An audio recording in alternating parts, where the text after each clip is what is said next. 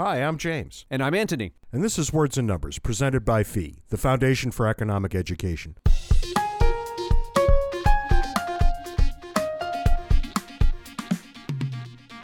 Hey, Ant, I got a question for you. What up, James? What is it that I have done roughly two hundred times and been frustrated every single time? Do you know? Ask me what's new and exciting. That is exactly right. I'm I'm at least glad you're self-aware. This, Anthony, is our two hundredth episode. Yeah, can you believe that? I kind of can't because, you know, you might recall that I didn't want to do the first one. That's so right. So that we that we got to two hundred is a little strange, but it's especially gratifying, I think, that on the two hundredth episode, we have Larry Reed in to talk to us a little bit. Larry is, without question, one of the classiest guys in the liberty movement, probably in the world. He's a wonderful guy and a wonderful storyteller. Yeah, that's right. So you're going to have a great time with him later on. But for now, let me bore the pants right off everybody by saying, Anthony, what's new and exciting in your world? In a recent episode, we, as in you, James, said that the new In-N-Out burger joint in Denver was the farthest east that In-N-Out has come. God, the hate mail that came. Everybody in we, Texas was angry with me. We received a bunch of hate mail in response, pointing to In-N-Out burgers, of course, in Texas. I pulled out a map and verified that indeed almost all of Texas is east of Denver, and so the Texas In-N-Outs qualify as the furthest east. I can't speak for you, but I blame my not catching the error on my mental map of the country, which goes something like East Coast, Appalachia, Denver, blocky states, California. It's something like that for me, I guess. In my mind, all the states exist in isolation somehow. Right. I have a vision of fifty different chunks in my head, and that's about that's it. That's right. When I go to Texas, I'm in Texas. It doesn't relate to anywhere else. I would hazard to guess that this is largely, if not entirely, because we live in the era of air travel. If right. you and I had to get on a train, things would look very, very different. Yeah, very much so.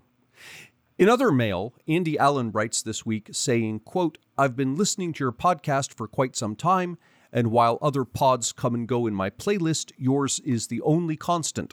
In fact, I spent June twenty nineteen through June twenty twenty deployed to the Middle East as an active duty military member. Listening to your podcast was one of my favorite ways to escape and get a bit of normalcy. In a crazy world, I thoroughly enjoy being educated and entertained by both of you weekly. Please keep up the great work. Andy, if you think this is what normalcy looks like, we've really got bigger problems with you. We're going to really have to talk about this. Thank you for your kind words, Andy. It's our honor to have given you a bit of an escape. Welcome home. Yes, those words are kind. Crazy. But but very kind, so I thank you as well. As we record this episode, we're starting the second week of Advent. In the Christian faith's, Advent is oh, a special time of hope. Loud. Are you going to be a Grinch, James? Crying out loud. Just get it over with. Both economists and psychologists have found that hope is far more important than is wealth. People can endure poverty and hardship when they have hope, while people without hope often can't endure wealth and prosperity. In the bleakness of a renewal of COVID, I want to take a moment now to point to many reasons we have hope.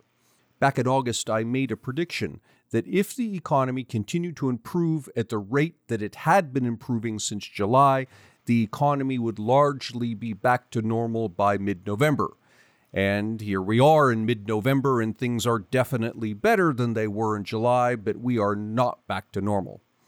This is due in large part to the resurgence of the virus and everything that goes with that. But in the spirit of hope, let's revisit where we were, where we are, and where we're headed. This past summer, the average person's income had dropped to the level it was in June of twenty fourteen. The virus and lockdown literally erased six years' worth of income growth in a matter of weeks. Today, the average person's income is up to where it was at the end of twenty seventeen. We've packed three years' worth of income growth into just the last three months. If that continues, in another three months, the average person's income will be back to where it was before the COVID crash. Over the past three months, the unemployment rate has fallen the same amount that it fell from the height of the Great Recession to twenty fourteen. That is, we've packed five years' worth of job growth into just the last three months. If that continues, in another four to five months, our unemployment will be back to where it was before the COVID crash. We put the election behind us, and whether one's pleased or displeased with the outcome, the fact is that this represents some needed stability. A big unknown has been removed, and the fewer unknowns we face, the faster the economy would grow. The COVID crash has been the most intense shock to the economy since World War Two, yet all indications point to it being short-lived. We aren't at the end, but we are clearly at the beginning of the end. And that means we have much reason to hope that better times are just around the corner. You may be surprised, Ant, but I also am prepared to talk about hope. You are? This yeah, is new. we, well, you know, I am on record, and it's a trademarked phrase, hope stings eternal, and never forget that.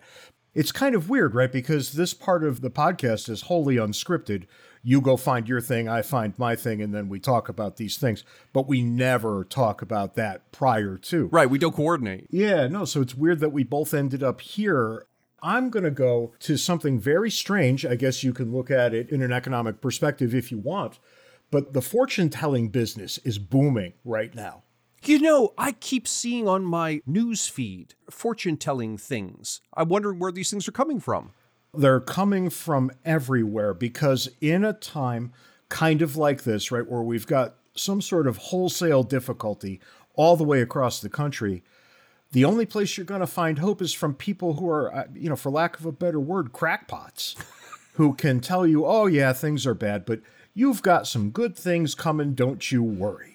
And here, Ant, I want to make a disclosure because as I read this, I thought about Harrigan family history.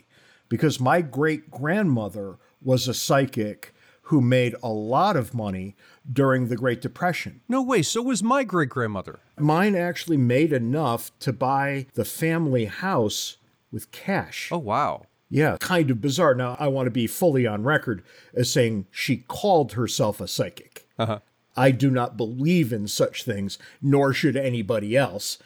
But that was what she said she did, and there are some indications in the family lore that she honestly believed what she was saying. Hmm. Be that as it may, it was a very, very profitable time for her when every other person in the United States was getting shellacked.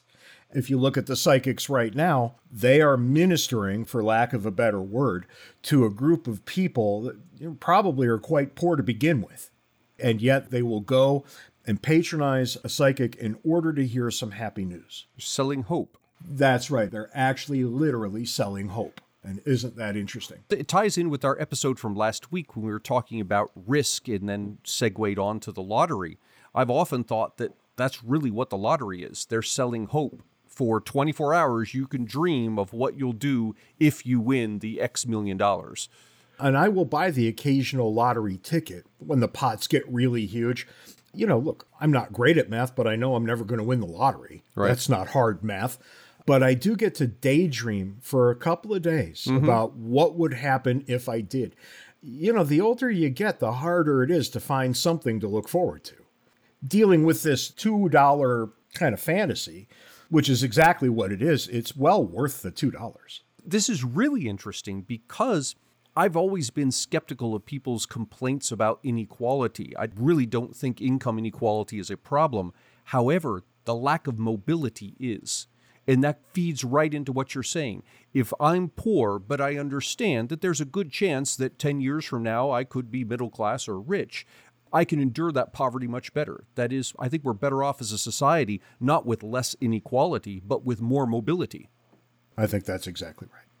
You and I have reached the age now where we can look back in our own lives and the lives of all the people that we grew up with, all the people that we met at certain key points in our lives, and we can see how we did and how everybody else did in terms of mobility, right? Mm-hmm. You and I were graduate students at one time. That's definitionally poor. Right, yeah. Right? I mean, that's just what it is. But we're not poor anymore, and we can see the kind of work that went into making that happen. It's a nice story that you can tell people who are at that bottom quintile right, right now. Right? You can say, look, we get it, and it's not like we want you to stay here, but the chances are very, very high that you won't stay here because almost no one does. Yep. I do feel the need now to put all this hope nonsense behind me and get to the foolishness of the week. which would kind of clear the air as far as I'm concerned, as is my custom. I ask if you have even the faintest idea what the foolishness of the week is. The foolishness this week is that we were scheduled to record this section of the podcast at four o'clock, and I called up James dutifully when my calendar chimed and said, I'm ready to go. And James said, what? Football is on. That's the foolishness of the week.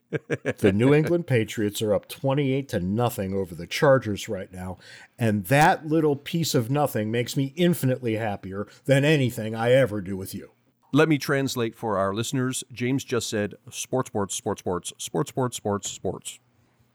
And then he said, as usual, you're, you're an idiot. Just an idiot. Now, back to the foolishness of the week. You've lost your opportunity to guess what it might have been. I do hereby censor you, and you will be quiet. We're right back, believe it or not, to our fearless leader and big toe, Donald Trump, who has said, you have to really think about what this all means. He has said repeatedly over the last week or two that the presidential election, as it manifested in Georgia, is illegitimate, it robbed him, you know, whatever awful thing you want to say about it, he's convinced that in Georgia, the election was stolen from him. By? By, I don't know, all of those people, people who always uh, figure into his crackpot conspiracy theory about what really happened. I mean, not for nothing, but if you want to know why Trump lost the election, and he did, you can probably concentrate on why it was that lots and lots of people thought he was such a jackass that they would never vote for him. Hmm. I just urge you to go away and think about that. But where the rubber meets the road here, Donald Trump whines and whines and whines about Georgia. And then what does he do? He goes to Georgia two days ago to campaign on behalf of the Republican Senate candidates. So on the one hand, it's all legitimate what happens with the vote in Georgia. On the other, vote for the people I want you to vote for. You can't hold both of these things as being reasonable. Well, last I saw, the vote tally in Georgia was very close, like within a couple of thousand. It was close, as it was here in Arizona. There were a number of states that were very close. But apparently, unbeknownst to Trump and all of his supporters, these results are being certified across the country. We're done with this. Yeah, and presumably, I mean, the certification process is bipartisan, right? They've got people from both parties sitting there watching what's going on. Yeah, that's exactly right. It's just a bunch of foolishness. But it'll be over real soon. The Electoral College meets on December fourteenth, and we never have to think about any of this crap ever again. Well, till four years from now when he runs again. Well, yeah, and he is making that noise, and that's largely in anticipation of getting a lot of money into his bank account from the people who believe the things that he says. We'll see if he's actually going to run in four years. I wouldn't be surprised with either answer. Something that we have to keep in mind is it really, I've said this before, it really doesn't matter who wins. There's not going to be any significant policy change. There'll be some changes around the edges. But largely speaking, all of our major problems will persist and our major strengths That's right. will persist. And so what's happening here is less of a question, as far as the voters are concerned, it's less of a question of who actually ends up winning than it is of not undermining people's faith in the electoral process. That can be really dangerous. Right, and that's precisely what Trump is aiming to do. That's actually his goal. It's beyond the pale. And somebody who actually loved the country and wanted to do what was best for the country would never do these things. But clearly, and probably uh, this is a lifetime affliction for him, the entirety of the world just revolves right around Donald Trump. Okay, this is what you would expect. Now, my hope is that the Republicans can take some stock in what's happened these last four years and where that left them, and maybe think through whether they want to go through this sort of nonsense again. And as an outsider, I'll say it as I always do, I'm not a Republican, comma, anymore. I once was. But as Reagan said of the Democratic Party, I didn't leave the Republican Party, it left me. And I hope both parties take stock of the fact that in a number of these states, the libertarian vote could have swung the election. Yeah, in a couple of them. Now, you and I both know that a sophisticated analysis of the libertarian vote after the fact almost always reveals that it took roughly equally from both sides of the equation. This year, I'm not so sure that's true. Hmm. I'll look forward to whoever ends up doing this research. And to the extent that both parties take the libertarians, at least the libertarian voters, a little more seriously, they'll both tend to lean more toward personal freedom, which is going to be good for all of us. Yeah, you know they're going to take the libertarian vote more seriously next time because I'm running for president. That's right. James is going to run for president. You're damn right I am. And apparently I'm being dragooned into running with him. You're damn right you are. And, and let's let's be clear, I'm not kidding. Yeah, he's serious about that. We got, we got four years to think this one through. Let's get on it real soon. Whoever's volunteering out there, be in touch soon, but be in touch with Anthony because I'm kind of cranky right now. To contribute to our hope, please stroll over to patreon.com slash words and numbers, where for less than the price of a fruitcake, you can give us something we'd like a whole lot better.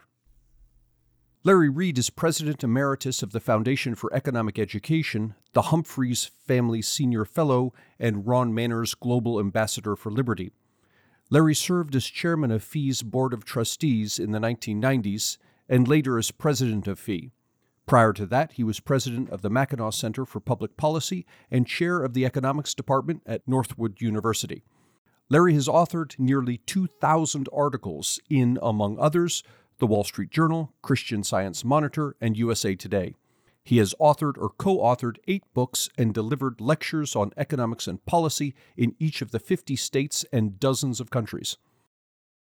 Larry, welcome to Words and Numbers. Thank you, Anthony. Thank you, James. Pleasure to be with you. We wanted to do something special. This is our two hundredth episode. James and I have been talking about this for a while, and we did want to have you on. We've wanted to have you on for a long time. So this seemed to be the perfect confluence of events. And congratulations on two hundred episodes. That's fantastic. Yeah, they said it wouldn't last, but here we are. Fortunately, politicians keep giving us more and more material. That's right. It never ends. Larry, as the listeners will find out soon, has a bit of a trap memory. Everything that gets into your memory hole stays there. You can remember all kinds of things, which, as the bumbling professor type that I am, I'm a little jealous. But I think we could take advantage of your abilities today anyway, and ask you to go back to your roots in the liberty movement. Ant and I met Larry as he was president of F E, the Foundation for Economic Education. I think that was the first time either of us ever met Larry. Yep. And your legend is profound, Larry. I have to tell you, everybody has a story about you, which is really something. So we figured maybe here on our two hundredth show, we could hear your stories. Well, thank you. I'm a humble person, so you may have to drag them out of me.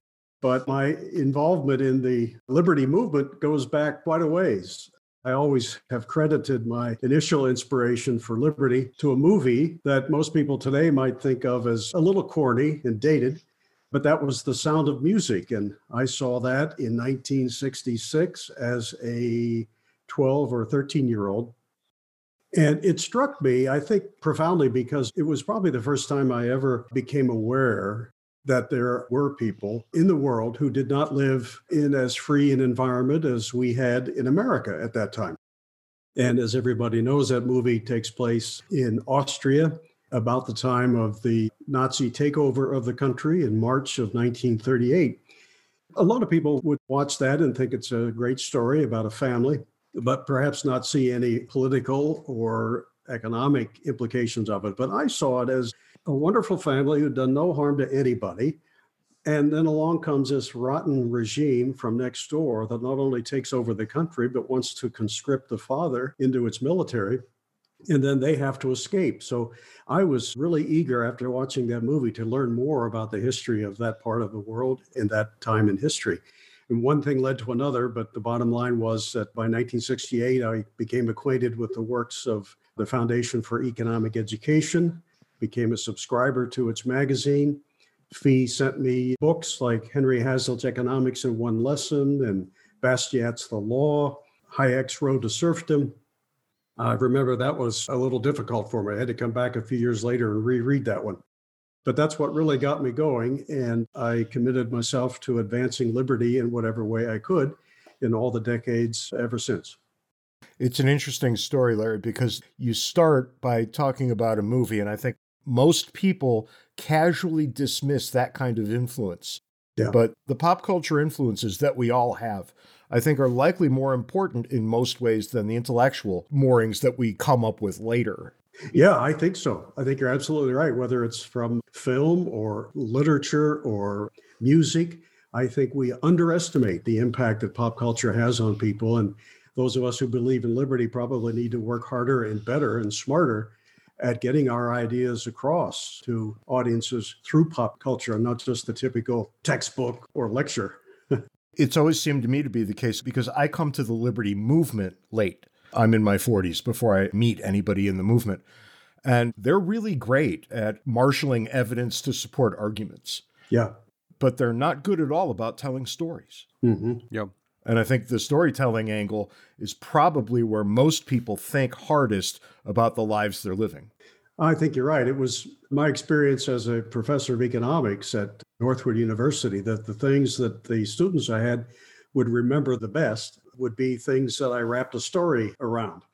Even when it came to things like opportunity cost, if I just explained as an economist typically would what that was, they may or may not remember. But if I gave them a story from personal experience, as I often did, then that would stick with them. It would show up on the exams later in things right. that they would write. Right. So you end up finding your way to Fee, or maybe Fee ends up finding its way to you. But that doesn't tell us how you really got involved. That just tells me how you got a couple of books. What was that next step? How did you get involved to such a degree with Fee that you could ultimately become its president?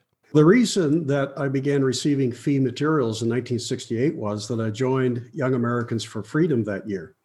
And they sent me, along with Fee, a lot of good stuff over the years that deepened my understanding of all aspects of the freedom philosophy, not just history and current events, but moral philosophy and other aspects as well.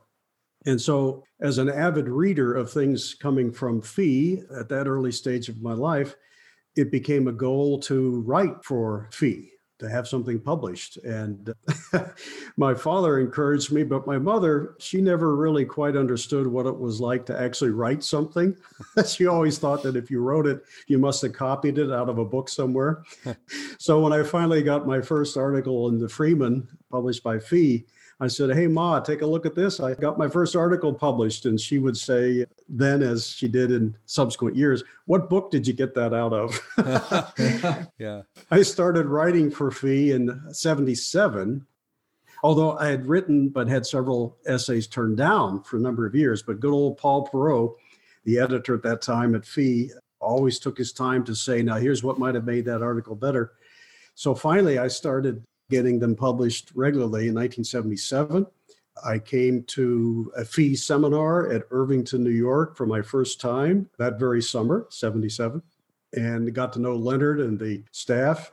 Leonard, of course, only had another six years to live, Leonard Reed, no relation, but he asked me increasingly to give lectures in his place in various places around the country. So that helped uh, give me a base beyond just where I was there in Pennsylvania or later in Michigan, starting in nineteen seventy-seven through eighty-four when I was teaching at Northwood University. So one thing led to another. I became known to the folks at Fee.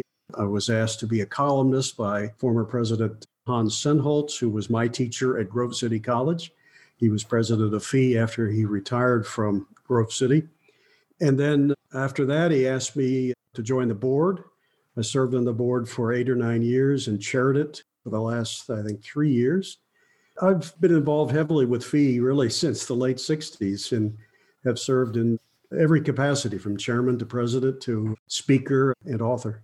And not just serving as president, you've continued to write. You have several books to your name. The latest was Jesus, a Socialist, came out this year. I thought James and I were prolific when it came to op-eds. You've written thousands, which puts an extra zero on what we do. Well, thanks.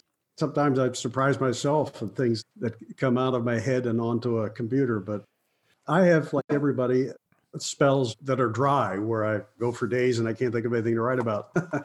You were talking about Sound of Music and how it struck you here, people that are striving to move into a freer environment. I'm interested in your thoughts as to young Americans today, who seem, not all of them by any means, but so many of them seem attracted by socialist policies.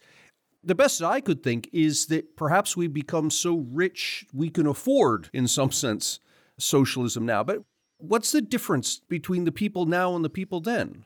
Well, when I was growing up, of course, we had dozens of regimes around the world that boasted that they were socialist of one stripe or another. And for anybody who took a moment to examine how well they were doing, it should have been pretty apparent that they were failing, and some in a very spectacular way. So today's generation doesn't have quite that kind of extensive roster of failed socialist experiments around the world to look at. But I think they're also frequently sold socialism very superficially. That's why you have a lot of young people who say they're socialists, but you probe a little bit and you discover they also like entrepreneurs. So they like the idea of maybe starting a business themselves. They don't quite see how incompatible those things may be. But they're often sold socialism as if it's nothing more than caring for people. It's sharing things. It's giving them stuff. It's relieving people of responsibility. Who wouldn't be in favor of that? So if that's as deep as your understanding of it may be, you're likely then to say, well, I guess I'm for that. I don't think typically today's young socialists understand what it really is in a very fundamental and deep-seated fashion. If I could drill down just a little bit there, because you said something interesting, you and Anthony both, this idea of superficiality when you look at a failed ideology. Yeah. Well, okay, fair enough. Now I want to ask the harder question.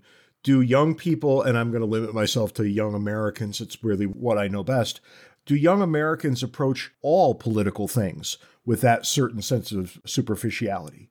Are they really looking all that deeply at anything? Oh, that's a very good question, James. I have to say that I lament almost every day what I see as a superficial take by so many people on so many things. I think we have abandoned the teaching of things like logic and critical thinking, as well as the lessons of much of history. So many people today do look at things in a very fleeting, superficial fashion. And because they've been taught to have self-esteem, regardless of how much they know, they actually celebrate sometimes how little they know about which they opine so vociferously. There's a couple of things here. The first is a casual, off-the-cuff remark. Most of the freshmen I meet coming into the University of Arizona, let me dial that back. Many of the freshmen I meet come to college ready to teach, not to learn. Yeah. They've already learned everything they think they know. That's right. But onto your other point, this gets really interesting. Where did the American attention span go? I watch cable news from time to time, right? twenty-four hour news channels. And Anthony and I joke about this a lot. What's the thing you hear most on a twenty-four hour news channel? Yeah. That's all the time we've got for this. Yeah. That's nonsense. You could talk about this for three weeks if you wanted, but forty-five seconds is more the bite that people get. And I think maybe that yields a superficiality among the electorate. Oh, I think it does. I think it does. And maybe social media has played a role in this too. As amazing as it sometimes is, as much as it facilitates relationships between people, I think there's something about social media that hurts us. And I'm thinking particularly of being able to opine, yet anonymously, if you wish to, at great length about something you don't know anything about without being yeah. held accountable. You can just tune somebody out who might come along and say, hey, that's not exactly right. I don't know what's the chicken and the egg when it comes to social media. I've got half a mind to think that people's attention spans are shorter, and social media simply markets to that. And we get this all the time. I'm sure you have as well. People writing us and complaining about some article we've written, and they didn't even take the time to read it. All they read was the headline and just assumed the rest of it. You're absolutely right. I've seen that myself.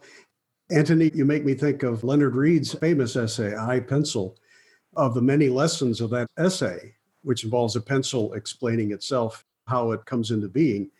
One of the lessons is humility. Nobody knows how to make something as simple as a pencil. It requires endless skills and bits of knowledge from people who don't even know each other from all over the world. You couldn't make one yourself entirely from scratch. I often think that if people understood that one essay better than they do, more widely than they do, it might cause them to think twice before they opine on something. So I often find it's very useful when somebody pontificates from very little knowledge and yet they're absolutely certain of what they're saying. I like to say, do you know, by the way, you may not be as smart as you think you are. You don't even know how to make a pencil. It's funny you bring that up. I just finished this semester. I was teaching an M B A class, and I use iPencil as one of the early readings. And I teach a seminar style, so the students do the readings ahead of time, and in class we simply discuss them. And when iPencil came up, a number of the students were wide-eyed saying, this is really cool, I never thought about that, and how true this is. And then the very next week, those same students are saying, well, we need to regulate healthcare. Wait a minute. Well, that's why that's why Hayek said that the curious task of economics is to convince people of how little they know about what they imagine they can design. It's a never-ending task. You'll be happy to know, Larry, that Ant and I bring iPencil to the high school program that we do. And every year, some thousands of high school students read iPencil as a result. Wonderful. That is great to hear. We talk about, in this case, transferring the knowledge just from one lecture to the next. But I find, even as I have students over multiple classes and I can see them slowly starting to get all of this and to change the way they look at the world, they graduate. And then the next batch comes in and is starting back at zero again. Yeah. This is a never-ending task of educating. For some reason, it seems that the socialist narrative resonates better. Yeah. And somehow that's where they start. I never hear about faculty on the other side having to convince people that capitalism is a bad idea. Yeah, no, I think our side, that is the side that advocates for freedom and free markets, is always going to be at a bit of a disadvantage, maybe a big one, because there's so much about socialism that is superficially appealing. Hmm. It doesn't take much to be a socialist. All that you have to think is that something that belongs to somebody else would be nice to have yourself, and that it's okay to take it or hire a politician to get it for you. Bingo, you're a socialist. You have to understand other things like history and moral philosophy and economics and political science to really make an effective case, a well-rounded case for non-socialist alternatives. Socialism doesn't even have a theory of wealth creation when you think about it. Right. We're always talking about division of labor and comparative advantage and trade and all the details, risk-taking, investment, entrepreneurship that come into play in the creation of wealth. But socialists never do that. They just assume wealth is just there, hanging from the tree, ready for them to pluck. Right. We're always going to have a disadvantage there because our way of thinking requires something deeper. You're maybe not a full generation, but half to three-quarter generation ahead of me and James. When we look around at the world today, particularly the United States, we see, as I'm sure you do, people on quote-unquote left and the right just talking past each other, not even being interested in engaging. Is that something that's new, or is that something that's been in the waters going back to your early days? Oh, that's a good question, Anthony. I'd have to say to some extent it's always been there, but I have certainly noticed that it is more profound and pronounced today than ever before. I have never seen so many people so quickly come to a conclusion that they don't even want to listen to what the other side has to offer. You saw that every now and then forty, fifty years ago, but not like today. I think viewpoints have become polarized. There's not the degree of open-mindedness that I saw growing up, and that disturbs me a great deal. We had nothing back in the nineteen sixties that smacks of today's political correctness, for instance. Mm. You had very little attempts by people to shut others up just because of their opinion, and yet that's par for the course on so many campuses and in the media these days. Things have become quite shrill. Every time I see people start, that's the word I'm left with. And I don't know when things changed. Do you have an idea of when we crossed the Rubicon here? You know, many times, no matter what I've been giving a lecture on in public, I have audience members afterwards say, well, what do you think is the biggest problem in the world? And they expect me to say it's national debt, or it's taxes, or it's opioid addictions, or it's crime, or those usual suspects. But I always say the number one problem in America today is the same as it is in every country, and the same as it's been in all countries at all times. And that, in a word, is character. Hmm. And so I think what you're seeing, this vociferous, sweeping conclusions, quick to condemn others, don't want to hear what others have to say, that is one aspect of what I fear has been a decades-long erosion of character. I mean, a person of good character, solid character, shows respect for the opinions of others, as well as their lives and their contracts and their choices and so forth. This is just part and parcel of a general decline in character and civility that very much concerns me, because I don't know of a single country in all of history that lost its character and kept its liberties. It's fascinating you say that, because it's fashionable now to talk about diversity. Particularly our friends on the left will will talk about the importance of diversity. And yet, to take diversity seriously, you've got to be open-minded. You've got to acknowledge that the other guy may have a point that you hadn't considered. He's coming from it from a different perspective. And in that sense, as much as I tiptoe around the idea of diversity as we use it today, in that context, I'd be with it wholeheartedly and say, absolutely, we need to take diversity seriously all the way down to the individual and ideas, not just what we look like. Yeah, and in fact, diversity in ideas, in what we think, really is the one kind of diversity that should matter the most. Right. It should matter so much more than the kinds of diversity over which you and I have no control. I have no control over what color I am or where I was born. And yet we fret about such things like that these days more than we do about the things that really matter, such as what you think. This is probably a nice time to get back to the main line of questioning, which was for you to tell us how you ended up becoming president of F E E. But as you left off, you were on the board of directors. What was the magic thing that happened between those two things? You know, I had been asked more than once, many times, in fact, to uh, take the job as president of F E E, dating back to when Leonard passed away, and Leonard Reed, in nineteen eighty-three. I remember being told that summer, he died in May of eighty-three, and that summer, Doctor Hans Senholtz, who was on the board, was my former teacher at Grove City, he mentioned to me, he said, oh, we're considering a new president for F E E, and your name is on the list. And I was surprised, because in eighty-three, I was only, what, thirty years old. Ultimately, it didn't happen that time, but there were subsequent times when people asked me, and each time I expressed increasing reluctance that F E E should stay at its ancestral headquarters in Irvington, New York. And so when I was approached in two thousand eight, it just so happened at that time I was retiring as president of the Mackinac Center in Michigan and intending to be a very active president emeritus. So I was somewhat available.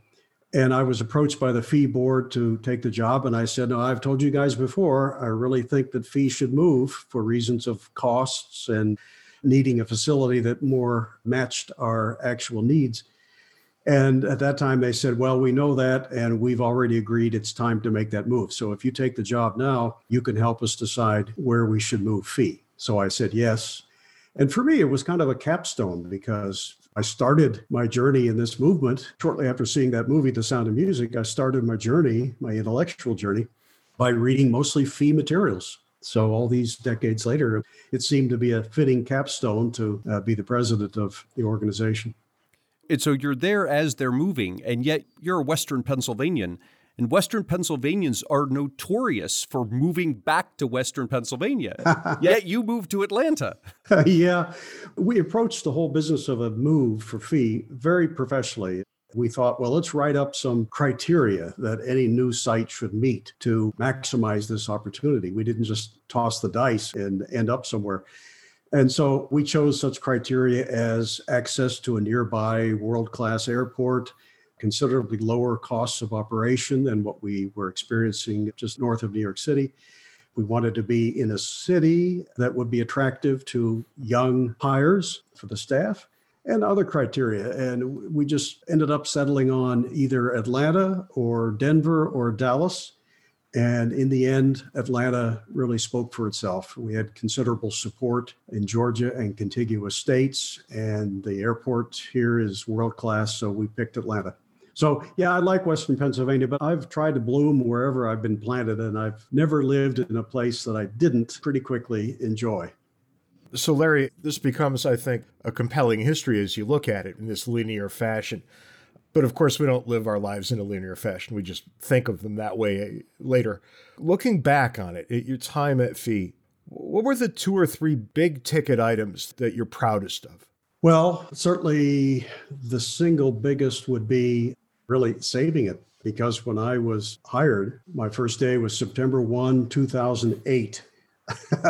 And if you remember, that was an inauspicious month for somebody to take over anything, with the bottom falling out of the stock market and a big recession about to begin.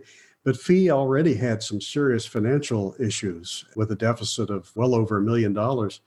In the face of that burgeoning recession, I had to turn things around as quickly as I could. So through personnel layoffs, through other cost reductions, through working harder on the fundraising side, before the fiscal year was up in March, I was able to cut that deficit to about nine hundred thousand, the next year to only three hundred thousand, and then all the years thereafter, we had surplus budgets. So just being able to financially turn it around, I'm very proud of that.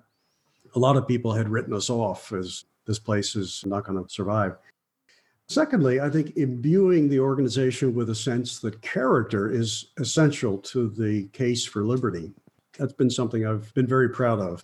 I think if you just make the case for freedom and free markets by sheer outcomes and performance, then that's a strong case to make. But a lot of people will say, well, but some guy came along and told me later that it wasn't fair, so now I don't believe in freedom anymore. I think adding that moral dimension and giving it a very personal focus from the standpoint of character, over which each of us has considerable control, I think that's a message that, although it was always there to some degree at F E, I really elevated it to an essential aspect of what we do. That helped a lot. It brought a lot of new contributors to F E as well. So those would probably be the two biggest ticket items. Number three would be some excellent hires. What a team we've put together, and most of whom are still there and doing fantastic work. Sadly, this is all the time we've got. I usually don't mind saying that, but this week I would have liked to have had, oh, I don't know, another four or five days to talk to Larry. But this is all the time we've got. Be sure to join us next week on Words and Numbers. Until then, follow us on Twitter. The handles are in the show notes. And we'll put a couple of things that Larry talked about in there this week, too.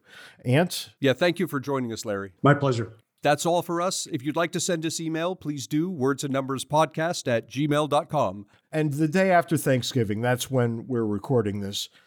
So please, take your cue and just be nice to each other just for a week. See how it goes. Try it out. Be nice to each other for a week and report back later. Ant, I'll catch you next week. See you next week, James.